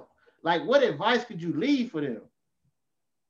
The first thing that I would say in any situation of any of any degree, it's not what you do, it's mm-hmm. how you do it. Okay. And I mean be the slickest nigga to get away with a drive-by. That's not what I mean at all. Mm-hmm. It's how you bang. It's you have you there's it's you have to it's not so much as the olive branch, but it's the kind of class that you can't get in school, man. It's etiquette, it's decorum and shit like that. You ain't got to be the flyest grip or the flyest blood or the hardest one or the one with the most squabbles or the dominant one in the crowd or the one that show out and act up all the time just be who you is from wherever it is that you at and be comfortable being that person. A banging is a state of mind, a state of when I gotta fuck you up because all other uh, resources have been exhausted and I don't have no other choice but to you. Mm. Hmm. Don't necessarily mean don't necessarily mean that I'm from a gang. A motherfucker that ain't never banged in his life can go into bang mode and get in a rage and te- start tearing some shit up because he's pissed off. He's to the highest point of the festivity. Mm. That's banging. That's when motherfuckers are shooting up shit. Come through, slide through there, knock a nigga down at the hamburger stand, and it's somebody little brother. And the nigga who little brother it is got three or four homies who love his ass to death like brothers. Every last one of them niggas gonna feel his energy. Every last one of them motherfuckers gonna try to figure out how to best kindle that fire and rub that motherfucker the right way and not in no punk ass kind of way, but damn, you my nigga, and I feel your pain, my nigga. Mm. Everybody don't always retaliate. Some niggas get killed, nobody slide for them. That's true. Hmm. That bring a different kind of reality to this shit. When you get hmm. killed in the name of your hood and nobody slide because you was out doing some fuckery. You got yourself killed, got your head knocked off on your own because you was hard-headed and didn't listen. Mm. Niggas ain't supposed to risk his freedom and his ass and all that, his livelihood and his position in life and shit because you got your motherfucking ass killed. Mm. Stop doing dumb shit. That's my advice. Dumb shit is punk shit. And when you're accustomed to doing punk shit, it's regular to you.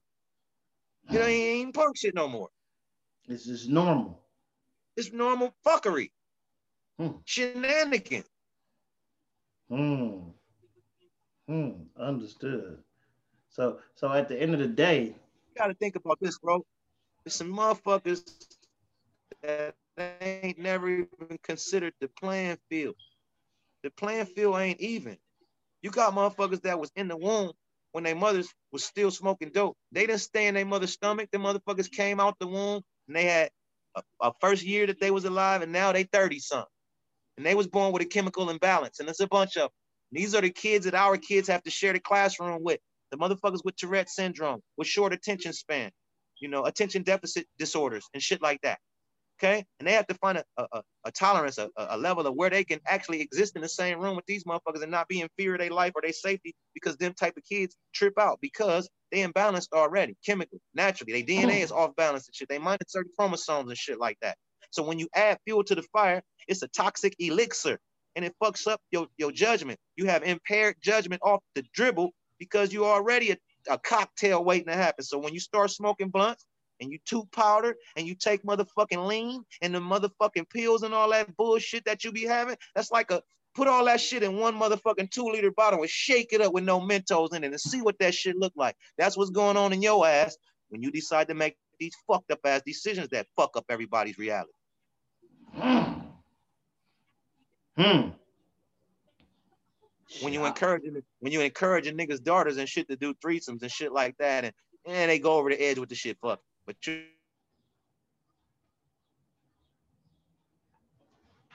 Damn, what happened? Your shit ran. Damn, can you hear me, bro? Okay, there you go. You back. There we go. Yeah. it's shit like that that motherfuckers be looking the other way on and shit. You don't the, the, the music nowadays be encouraging the kids that it's cool to be a junkie. It ain't cool to be no motherfucking junk holding them styrofoam cups and shit. And whether we can see what's in it or not, the, the, the implication, what it implies that's in the cup is what's fucked up. Cause that's what's fucking you up. Hmm. You take it of your own free will. You choose to do that. You can respectfully decline. The same way you don't do the other. But to do that, in your opinion, is cool. Since when it been cool to be a junkie? Mm. Dude. never cool to be a mm-hmm. junkie. Not in nobody generation. Snitching a junkie is the most glorified motherfucker in the music and shit today. Tell on somebody, you first 48 a motherfucker, yeah. And you on dope, you can use being on dope as an excuse why you first 48 on a motherfucker. Bullshit. Fuck how many niggas you killed, how many real shits you done did and all that. Once you snitch, all that real nigga credibility. It's out the window. Out the fucking. You are no longer a real nigga once you do fuckery. Well, you know what, Bronk? The times that we living in today, the shooter is the snitch at the same time. So you got you got killers that's telling and they going back to their hood, and the regular Let me tell you motherfuckers is scared of them because they shoot, they still shoot you. Oh, they No, it ain't even that. I'm gonna tell you why.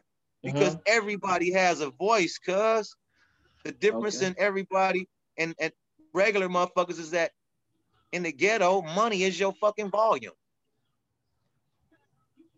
Okay. How much money you got determines how loud your voice is. And you can be the dumbest nigga in the room.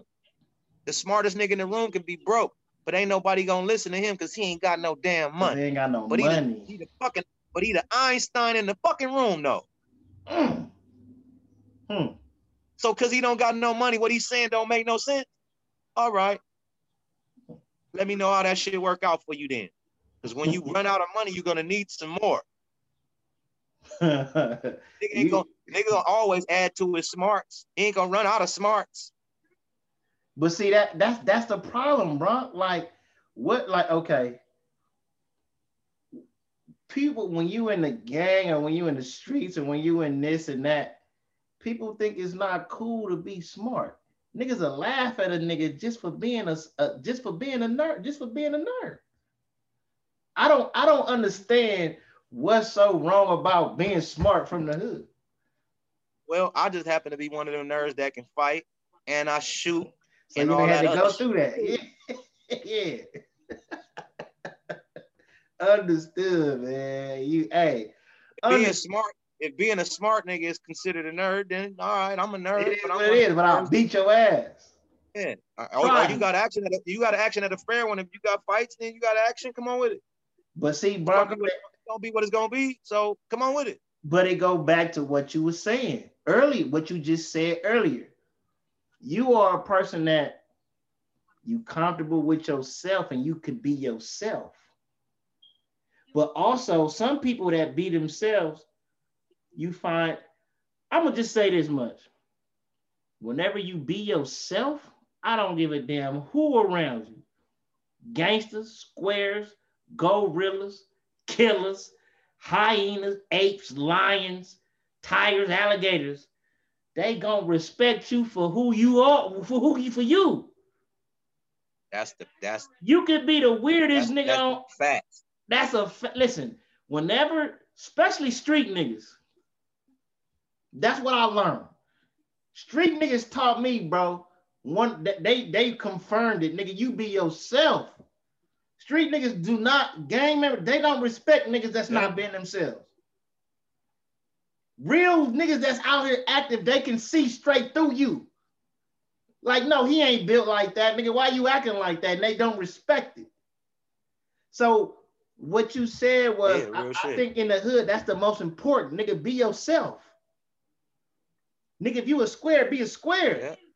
Gotta be yourself. Be yourself. You that's the only way, that's the only yeah. Can't nobody be you like you. And then look, you ain't got no business taking no niggas that ain't no shooters to do no shooting.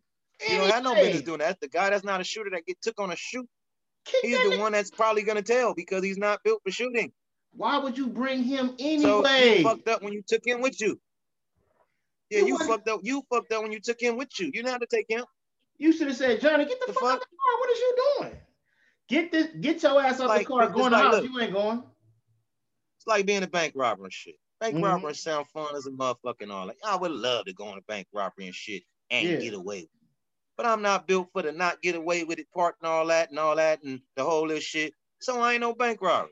But the bank robbers that I know, they ain't finna let me go just cause I'm Bronx.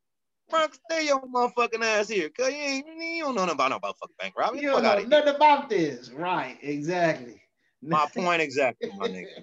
now let me ask you this, man, so I can close out, man. You know, I gotta go edit this shit now. What tell the people what you got coming up and where they can find you at, like your social media and what you got going on, like right now, as far as with the music or anything you could have art, anything you want the people to go out and support and buy. What is it? Let the people know.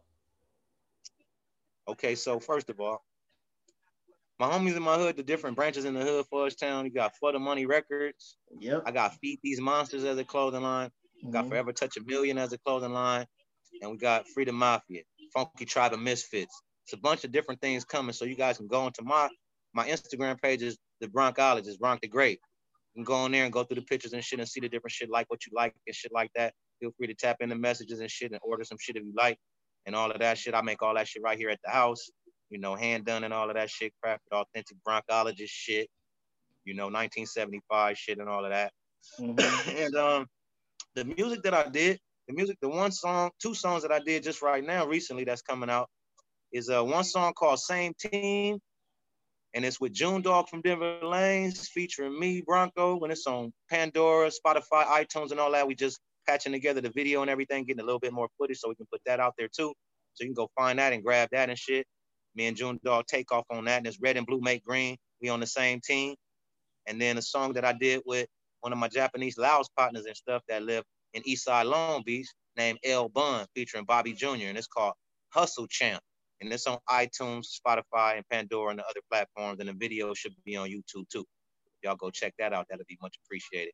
Cause I got all my my coins and my my dot, my eyes dotted and my T's crossed. So mm-hmm. whatever money's come now, it's, it's coming to you. It's supposed to come to you. It's coming. It'll come to me now. Okay, guys. So y'all, and then I, I just gotta add one thing, bro if y'all anybody that need artwork, you need cover art, you need album art, you need logos, you need anything, go holla at Broncoe. Broncoe, Broncoe, listen to me. I'm not lying. I'm not saying no cat just to be saying it. When I say This nigga artwork is off the chain. This nigga artwork is off the chain. You need designs for merch. You need anything. Go holler at Broncoe. Broncoe go get you right, and that's just what it is. I and I want, I want to say, I thank you and I appreciate you for coming on my platform, OG, because you didn't have to take the time. Pleasure, to, to Pleasure was all mine. I look forward to being a guest soon. Come on, bro. You're man. We listen, man. We we finna get it in. We gon' we gon' man. We gonna link. We tapped in already, OG. And I just want to so say, be looking for. So be looking for uh same team. Be looking for Hustle Champ. Them yep. tools are out right now on all the platforms. And then I got an EP that's coming and shit with a with a special tribute to Nipsey Hussle on there. Yep. And um, y'all in for a treat, man. It's a song on there called Sensational. Mm-hmm. Sang a song on there called uh Battered and Bruised. Uh yeah, you're gonna get a bar of. I feature Minister Farrakhan on one of them. Oh, Tavis Smiley on another one. You know, the broncologist is a different kind of beast now. So. Oh, you got Tavis.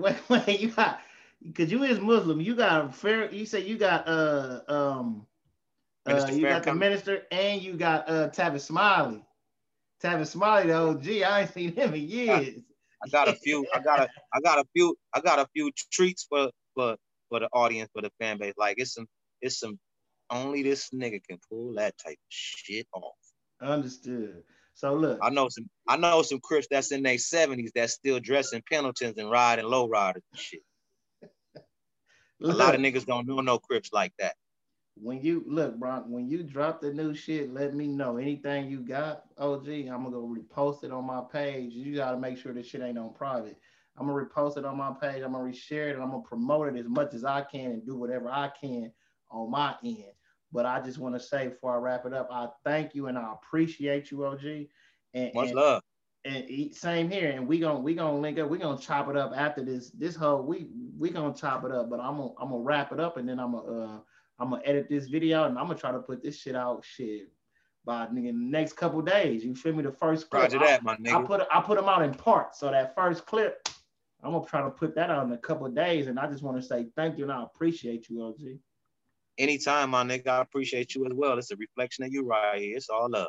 You already know, man. I'm finna end this, but I'm gonna hit you up. I'm gonna, I'm gonna uh let the video do what it's gonna do, save it and shit, and I'm gonna hit you later on, OG. All right, tap in, my nigga. Thank you. I appreciate you, bro. Yep, anytime, bro. You welcome. Easy call. Be careful out here. Yep. Yes, sir. You do the same.